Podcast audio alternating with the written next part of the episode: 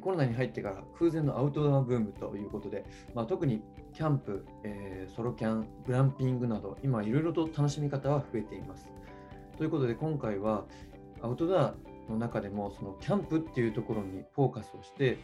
まあ、そのアウトドアファッションや、まあ、今からまキャンプ始めるのはどうしたらいいのかっていうところをお届けできればと思っています。まあ、アウトドアでいうと、まあ、キャンプとかハイキングとかトレッキングとか、まあ、いろいろあるとは思うんですが、今回は歌舞伎マガジン面でもライターをされている、まあ、かつご自身でもキャンプのメディアをされているという新津さんをゲストにお迎えして、まあ、特にアウトドアの中でもキャンプ会話のお話をいろいろとお伺いしていきます。というわけでパーソナリティはニューロックの磯野がお届けします。えー、ゲストには新津さんをお迎えしております。よろしくお願いします。よろしくお願いします。はい。というところで今回はあの歌舞伎ではあのアウトドアについてちょっとお伺いしていければと思うんですけども、はい。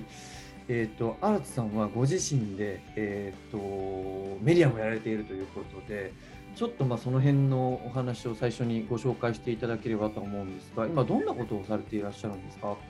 えっと、私が立ち上げたクレイズキャンプっていうサイトなんですけど、はい、日本で一番緩いアウトドアメディアっていう感じで、とにかく緩く、ね、えっと、もうキャンプ1回や2回とかしかったことない方でもこれからキャンプやろうかなって考えているキャンパーさんにも、こうなんていうのかなこう入りやすいサイトになってまして、うんうん、例えばもうテントとかペグもう何買ったらいいの？そもそもペグって何みたいな、はい、そういうのを本当に初歩的なことまで全然答えるようなサイトを作ってまして、はい、でそれとあとインスタグラムとあと LINE のオープンチャットを展開しています。えー、そうなんはい、もう経験がない人とかでも誰も置き去りにされないようなサイトを作りたくて。いいですねそれ。はい。なんかそう思われた経緯とかなんでこう初心者の方に届けたいっていうのは何かあったんですか？はい。実は結構みんなキャンプって子供の頃とかにこう親に連れられていくじゃないですか。あそうですねはい、はい、でも行ったことがなくて、うんうん、それでこう私がキャンプを初めて行ったのが今から5年ほど前、まあ、年齢バレるんですけど28歳の頃。はい、でその頃に初めてこう誘われてキャンプに行ってそれがこうすごいなんていうかな標高が1300とかすっごい高い山だったんですね。へはい、で真夏だったんですけどこう夜になると、こうすっごい寒くて、うん、今まで普通の世界で生きてきたっていうかこう夏はもう暑くて冬は寒いっていうのに夏でこんな寒いってこれ何なんだみたいな感じででこう初めてキャンプ行った時にこういきなり受付で鈴を渡されるんですよ、どうぞって言われて。ほうほうほう。で「えこれ何ですか?」っつって「いや熊よけです」みたいな「え熊だけど怖い。怖いこれ本当にとか思って、うんうん、でそういうのでこうでもすごい周りもなんか森で、うん、こんないい世界ってあるんだなみたいな。のでハマってでそこからこう家に帰ってあまたキャンプ行きたいって思っていろいろこうスマホでこうググってやるじゃないですか、はい、でもこう、まあ、今インスタ映えがブームでうん、で全然こうインスタ映えのキャンプばっかり出てくるんですねこうあそうなんですね。なんでそうするとこうこれからキャンプやるっていうのにこう真似できないぞみたいな。はいはいはい。こうすぐにそんなハイレベルなインスタ映えのキャンプってできないなって思って、うん、こうそこであじゃあもう自分で作ろうって思って、はい、で未経験とかこう自分みたいなこう何からやったらいいのっていう人に寄り添えるようなサイトやインスタを作りたくて、うん、でもキャンプから帰ってきて3日後ぐらいにインスタアカウント作ってメディア作り始めましたね。早いですね、すごい。はい、もうスピード感が すごい。はい。そんなあの想像力がある。はい。アルツさんなんですけども、ちなみにアウトドア、ファあのアウトドアに行く前とかアウトドアファッションとか、はい、ファッションについてはそういうのは結構好きだったりしたんですか？ファッションってかもともとずっと私がそのキャンプ今のえっと、この仕事始まる前が、うん、アパレル業界にずっといまして。高校出てからずっと地元のセレクトショップで働かせてもらったり、はい、だから本当にあのやっぱ東京で働くっていうのが憧れだったんで東京でアパレルをやったりとか、はい、本当にずっとアパレルに携わってきたんで、はい、なんでやっぱりキャンプっていうこう職種は変わっても、うん、こうずっと常にこう何を着ていったらキャンプおしゃれかなとか、はい、ずっと考えながらこう車にいろいろ服詰め込んで、うんうん、行ってますね。なるほど。はい。じゃああの毎回のキャンプも、はい、こんな格好でやろうかなっていう楽しみもあもう毎回こうテーマがありますね。ちょっと緑っぽくするといいのがもういいみたいな。はいはいはい。その湖畔だったらちょっとこうねなんかとか湖畔森とかいろいろこうキャンプも場所が変わるのでそれに合わせて、まあ、動きやすいけど、まあ、ちょっとおしゃれにもこだわってって感じで機能性だけじゃなくてこうやっぱり見た目も結構気合入ってますね。なるほど。なんかあのインスタがすごそうな感じがちょっと今 イメージできてるんですけど。でもフォロワーさんからも本当に強い、もうキャンパーみたいな認定されてるんで。そうなんですね。そうなんです。もうみんないい人ばっかりなんですけど。じゃあその、まあ、はい、メディアもやられててそのフォロワーさんっていうかそのなんていうんですかね、はい、メディアえっ、ー、とコミュニティも、まあ、運営されているみたいな感じなんですよね。はいそうです。コミュニティだったり、まあ、インスタだとフォロワーさんで、メディアだと読者さんなんですけど、うんうん、まあ、それぞれ本当にいろんな方がいて、うん、逆にこうキャンプをこう私にいろいろこうアドバイスくれたりするお父さんやお母さんみたいな存在の方から、はい、まあ、よりも若い学生さんだったりがこう頑張ってバイト代でランタン買ったんですよ見てくださいとか DM くれたりとか本当になんかメディアでありながらもうみんなで作ってるみたいな感じですね。えー、なんかいいですねこう楽しそうというか。はいめっちゃあったかいですよ。いいんだいいのはい。あのアルさんのコミュニティでしたりインスタグラムとかは、はい、えっと今回の概要欄には貼っておきますので皆さんぜひそちらちょっとチェックしていただいてそこにはあのまあ、ファッションであったりとか最近こうアウトドアの情報とかも流されてる感じなんですかね？そうですね。最近のアウトドアの情報やもちろんファッションも私が大好きなので、こうストーリーとかに、ここキャンプ行ってきましたとかこのギアおすすめですよって言いながら、結構私のファッションの癖が強いのでフォロワーから あれまた髪色変えたのとかまた今日の服おしゃれだねとか、そういうキャンプに関係ないことまでいろいろくれるようなノリなんでアパレルとか好きな方も結構楽しめると思って。はい、はい、ちょっとチェックしていただいて、あのイベントとかも主催されていらっしゃるというのを聞いたので、そうですね、まあ、コロナに入ってからとか、なかなかこうできてないんですけど、まあ、2019年になってしまうんですけど、うんうん、このリサインというキャンプ場で、キャンプイベント、えー、ともうキャンプ、イベント初めての子とかも全然大歓迎のイベントやらせてもらって、はい、またね、こう、この時期が終わったら、おいおい、またできたらいいなとは思ってるんですけど。この辺はちょっと随時チェックしていただきながら。はい、ぜひフォローお願いします。はい、お願いします。はい、というところで、えっ、と、あの今日の本題に入っていければと思うんですが、はい、あの今結構アウトドアブームが来てるとは思うんですが、そのどうでしょうかね、そのアウトドアファッション、アウトドアっていうのはどっちもブーム来てるかなと思うんですけど、はい、アルさんそのまあ一番近くにいらっしゃる方としてはどのように感じていらっしゃいますか？でも本当にキャンプやる人が増えたなっていうのは悪くもなんですけど、やっ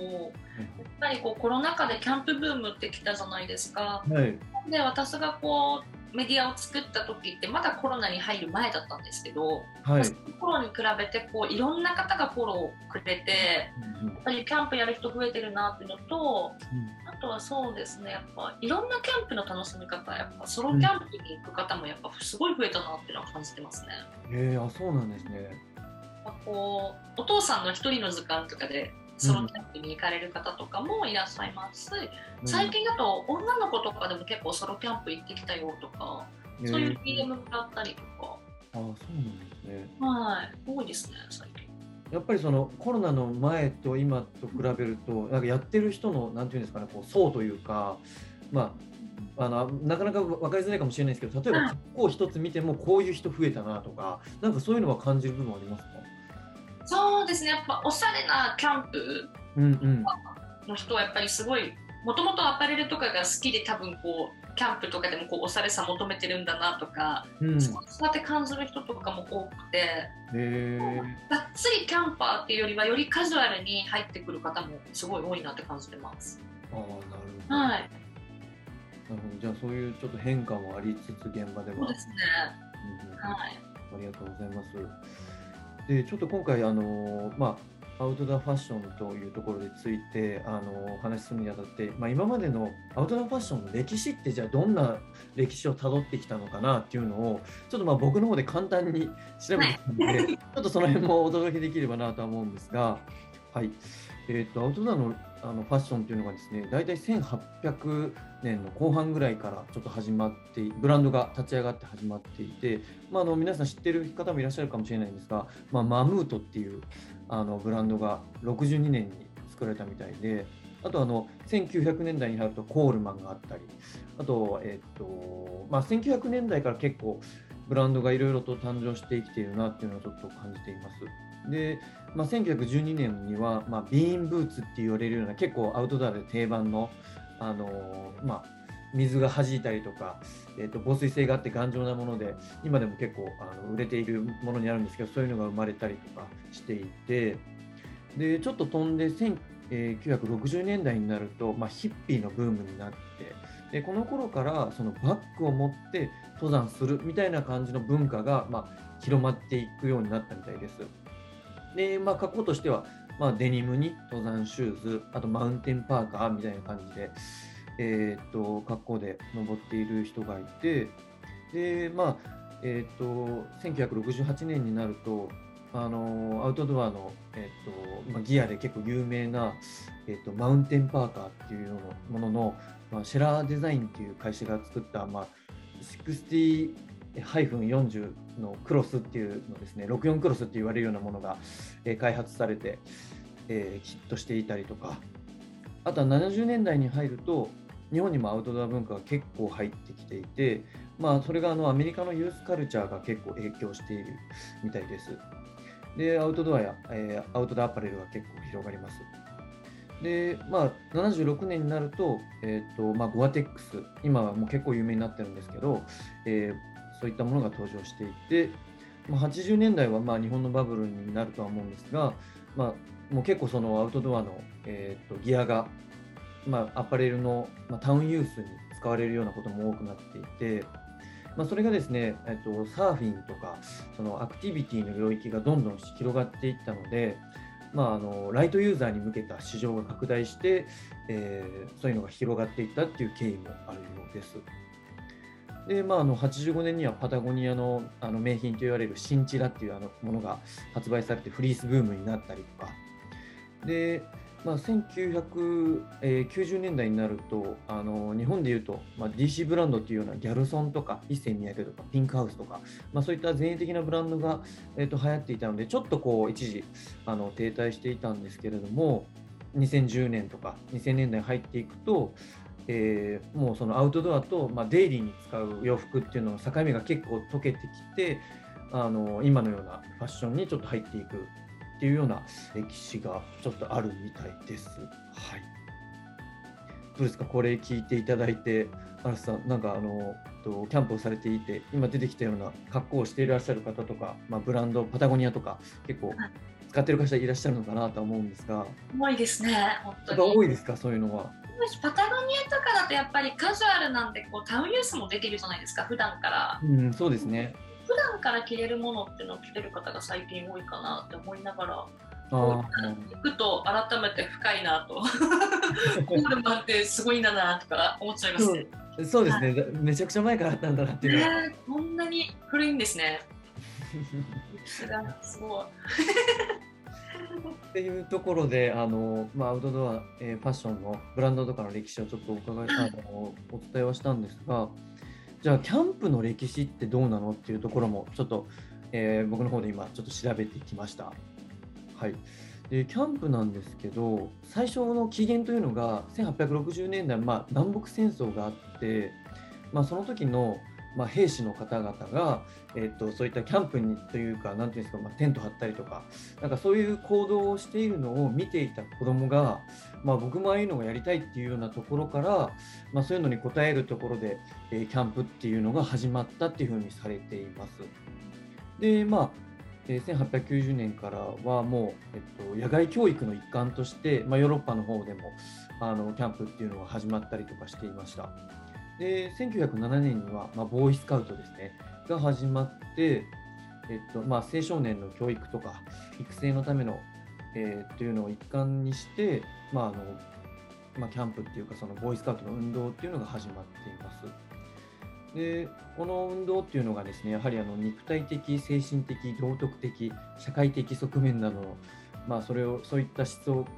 開発するっていうのを目的にあの作られていてキャンプ活動の普及にも大きな影響を与えていたというふうに言われています。で日本のキャンプももれなくやっぱりボーイスカウトであったりとかあとあの YMCA というキリスト教の青年会と言われるようなあのそういった団体がやはり日本のキャンプの、えーと、広がりにも貢献しているっていうふうに言われていて、まあ、日本でいうとボーイスカウトは1908年ぐらいから活動をしていてあの私もボーイスカウトをやっていたのではい、なんかそのボーイスカウトが掲げているあの教育とか社会性とかっていうのがあの、まあ、共同生活を通して学べるっていうのが、えーとまあ、広がる要因になったんじゃないかなと思っています。でその後は、まあ、戦争とかがちょっと始まって一時身を潜めていたんですけども、まあ、戦争が終わると、まあ、民主主義の教育の場としてあとはまあ社会福祉の場としてまたキャンプっていうのが広がっていくようになりました。で、まあ、1953年には、まあ、キャンプ指導の手引きの発行っていうのをあの文部省も、えーと、教育の一環として認めるようになって発行していたりとか、まあ、61年にはですね今の,、まあ、あのスポーツ法といいますかスポーツ基本法にも、えー、通ずる、えー、ものの中の一環としてキャンプっていうのが位置づけられたりとか。で90年代になるとあのやっぱり日本でいうとファミリーカーっていうのがえっと、やっぱ広がっていったので、まあ、それに伴ってそのキャンプに行きやすい環境が整ったと。でそれで結構普及していたっていうのも背景としては結構あるみたいです。で実はその90年代にもキャンプっていうのがブームが1回来ていたみたいで、まあ、あの96年にはキャンプの人口が日本でも1500人程度になっていたとかいうような、えーとまあ、数字が出ていたりとかしているんですけども、まあ、ちょっと下がってで、あのまた今上がってきているっていうような背景があるみたいです。はい。で、なんかその、キャンプの結構多様性が今増えているなっていうふうには感じていて、多分その辺も一番、あの、アルトさんの方も感じていらっしゃるんじゃないかなとは思うんですが、まあ、例えば1人で焚き火を囲んで楽しみたいっていうようなソロキャンプの方がいたりとか、あとはその自然を味わいたいっていうので、まあのんびり楽しめる方向けのグランピングはい、これ僕ちょっと行ったことないんですけど、グランピングってそのなんかテントとかも張るのを張るって感じなんですかね？テントはもう張ってあるんですね。はいはいはいはい。テントの私がよくお世話になってるグランピング場があるんですけど、うん、そことかだともうテント張ってあって、うん、なおかつその中にお風呂とかもあるっていう。お風呂もあるんですね。意味がわからなくないですか？すごいですね。はい。テント張ってベッドがあってソファー、はい、ソファーだった。り、まあ、テーブルがあって普通にエアコンもついてて、えー。はい、でお風呂も中にあってっていう感じ。で本当にホテルの一部屋みたいな感じで。あ半分外みたいな。うん。はい。感じで。いなんかいわゆるキャンプに行くっていうよりは本当になんか余暇を楽しみに行く。そうですね。もう贅沢なキャンプ。本当グラマラスなキャンプだけあってあなるほど、うん、でも一歩外に出たらこう普通に焚き火ができたりとか、うんうんうん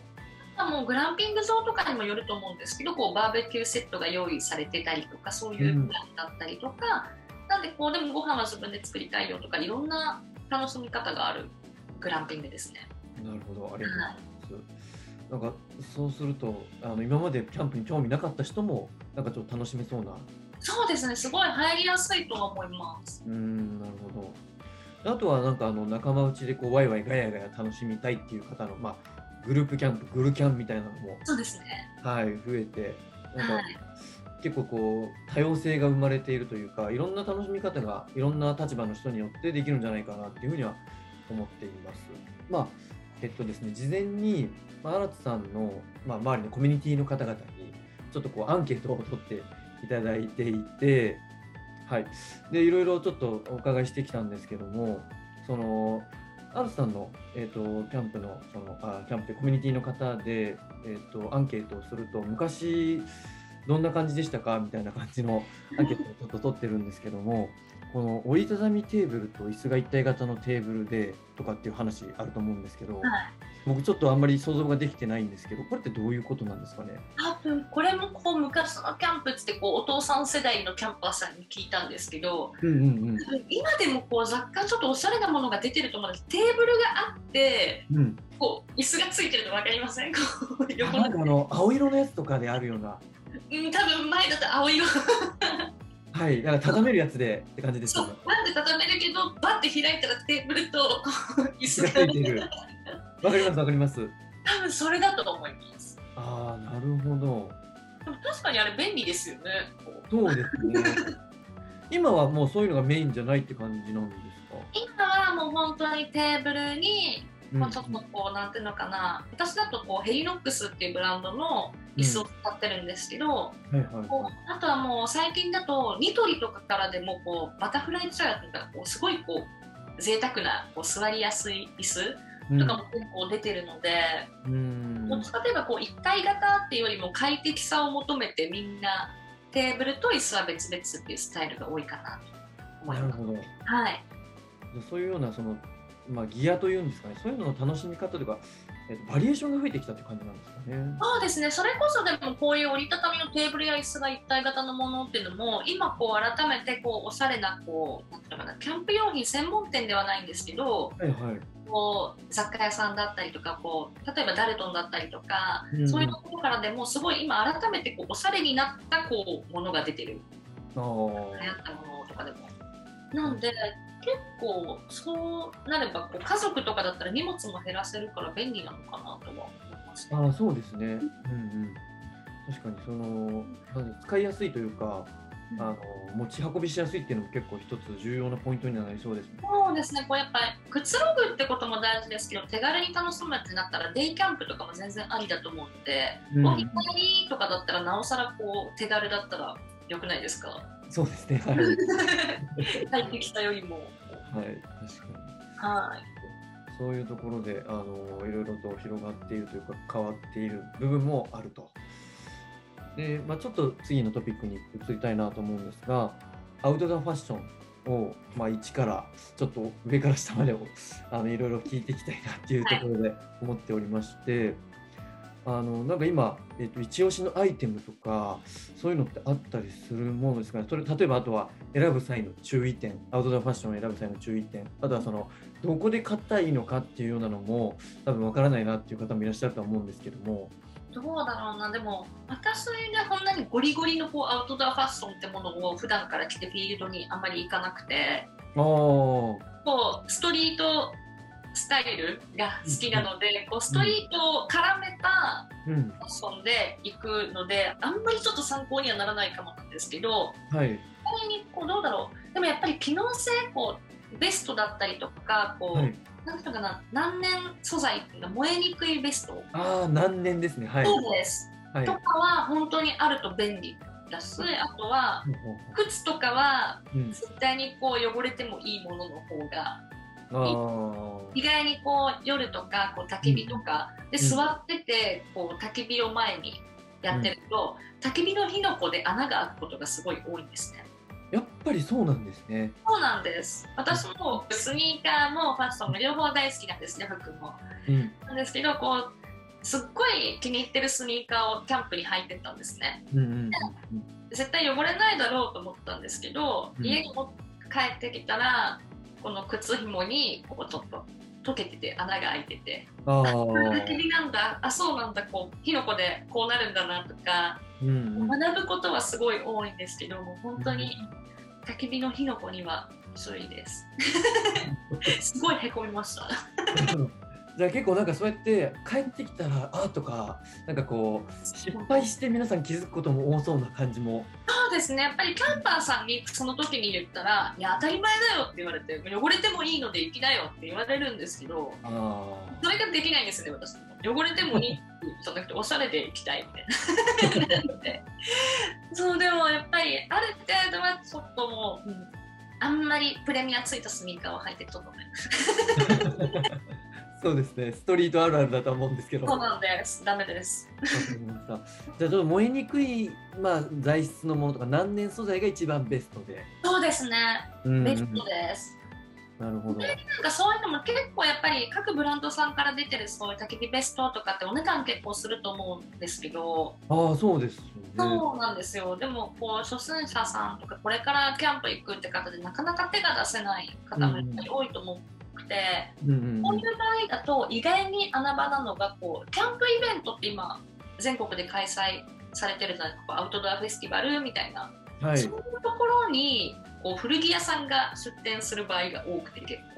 構。あそうなんですね、はい、意外にあるんですよ。へえそこにあるキャンプイベントで出てる古着屋さんって結構やっぱキャンプイベントに出すだけあって、うん、アウトドア系のファッションのものをすごい用意されて出店されてるんですね。えー、だからちょっと本当に好きな人に響きそうなものが多いというか、はい、そうなんです、うん、なんでそこだと結構本当にいいものが意外に見つかるって感じで。全部1000円とかで、えー、のフリースだったりとか、うんうんうん、普段こう買え買えないっていうかこうなかなか手出しにくいなとかキャンプだけにこれはちょっと買うのもったいないなとかでもあるじゃないですかやっぱり。ありますね。はい。そういう時に結構キャンプイベントの古着屋さんはすごいおすすめです。えー、なんか僕そういうあの認識あんまりなかったんですけど、はい、いいですね。そうなん最近結構多いですね。やっぱキャンプブームっていうのもあってやっぱりそういろんな方が入ってきたこともあって、うん、結構本当にキャンプイベントに古着屋さん出ることってすごい機会がなんか増えてきてるように感じてますね。なるほど、はい、なんか僕はあのもともとあのえー、と古着屋さんで働いてたこともあって大手,、えーね、大手のチェーンとか、はい、そういうところにもアウトドアのあのコーナーとかってあったりすると思うんですよ。はい。意外に結構いいのありません？そうですね 確かに。そうなんか大手だからとか、うん、なんか言われる方もいるんですけど、うん、私そこから探すのが大好きで。えこの値段でいいの？みたいな。はい。結構大手もおすすめですよね。そうですねじゃあなんかあの最初のまあ初めて行く方っていうのは、はい、新品のものをキラキラのものを揃えていくっていうよりはなんかちょっとその手に届きやすい古着とかから。全然いいと思います。そうですよね。はい。なんでこうキャンプイベントとかの古着屋さんだとなあれなんですけどこうキャンプイベントなんでこうキャンプってこういうのなんだなとかキャンパーさんってこんな人いるんだなって、うん、そういう空気感も感じながら奥に入るんでキャンプイベントにまず行ってみるのもすごいいいと思います。へなんかキャンプイベントってそのキャンプをやられてるキャンプ場でやってるものなんですか？どういう感じなんですか？とそれいろいろでなんか街中でやってるキャンプイベントとかもあったりするんですか？ね本当に普通に名古屋の方で、うんうん、会場を借りてやってるイベントもあれば、うん、川沿いに川沿いのなんかこう広場みたいなところで各出店者さんがテント張ってお店でやってるみたいなのもあれば、なるほど。いろいろなんですよね本当に。でもそれこそ東京とかでもありますよ結構。あそうなんですね。代々木公園とかで。ああやってそう。はい、はい、アウトドアフェスティバルみたいなのがあるんで、はいはい、全国にあるんではい皆さん行ってみてほしいですなるほど。じゃあ、まあ、いきなりキャンプっていうよりはまずキャンプイベントに行って。そうですね空気感を。確かにはい。そっかそういうとこから始めればいいのか。うんうん。とかでそうすればなんかそこで1個気に入ったものとか例えばランタン売ってたとかでうんうん、いいと思って1個買ったらあとはもうそれ持ってキャンプ場行ってなんかレンタルできるキャンプ場、テントとか、うん、そうすればランタン自分で買ったやつだけ使ってあとは他全部レンタルとかそういうのも全然ありなので。うん。はいそうこれはあのやっぱり現場の方の と言いますかよくはや分かってらっしゃるなっていうのはやっぱり改めて思いました。ちなみにアウトさんが最近というか今まで買われたなんかこうアウトドアのまあファッションのグッズでしたりとかなんかそういうものでなんかこれはあのよく使ってるとかこれはおすすめだよとかなんかそういったものあったりされますか？これはよく使う。うんとねやっぱりノースフェイスのうんうん。は最強にあったかいですね。ああ、ベースのは。はい。なんかカラバリも結構いろんな色があるんで、うんうんうん、自分でこう着てるだけでテンション上がるなっていうのもあるし、うん、私が着てるのはカラーがイエローなんですけど、はい、もう結構どこにいてもわかる。っていうので結構そういう明るい色とか着てるとすごい、ね、テンション上がってよりキャンプも楽しめるのかなとか。うんうん、うん、確かにそうですね。まあこれからあのどんどん寒くなっていく時期だと思うので確かにあの防寒っていうところはすごい大事なポイントにはなりそうですよね。大事だあとは、うんうん、そうどうだろうなえっ、ー、とクックマンってわかります？クックマン聞いたことあります。はい。クックマンのボトムスもいろんな柄があって、うん、結構キャンプ動きやすいのでかなりウエストもゴムででウエストがゴムなんですけど、うんうん、鍵をかける紐がついてるんですね。ウエスト部分。なんでこうちょっとこうキャンプとかで財布とかは車の中に鍵かって置いとくけど、うん、コインケースとかそうぶら下げてたりとかするとキャンプ場でジュース買ったりとか薪買ったりっていう時にここにぶら下げておくだけで財布とか持たなくて手ぶらで動けるんでクックマンのボトムスもおすすめです。クックマンってあのシェフパンツとかやってる。そうですあまさにクックマンのシェフパンツですあなるほど、はい、キャンプの時最高ですよ多分歌舞伎マガジンのあのあの記事も取り上げたことがあるんじゃないかなっていうような内容です。そうですね。フックもやっぱりいいんですね。使いいいですね。程よい太さで、なおかつ動きやすくて、うんうん、その紐がついてる。なんか値段も結構お手頃だったような。うん。結構高くないみたいな。五千円あれば買えた気が。そうですよね。でもそんなにすごい高くはなかったです。うんうんうん。まあそういうところでも使いやすくていいですね。そうです。普段使いもできますね。うんうんうんうん。ざいます。ちょっといろいろ伺ってきましたが、一旦前半はこの辺にして、ちょっと後半に続きたいと思います。じゃあ、はい、ありがとうございました。ありがとうございます。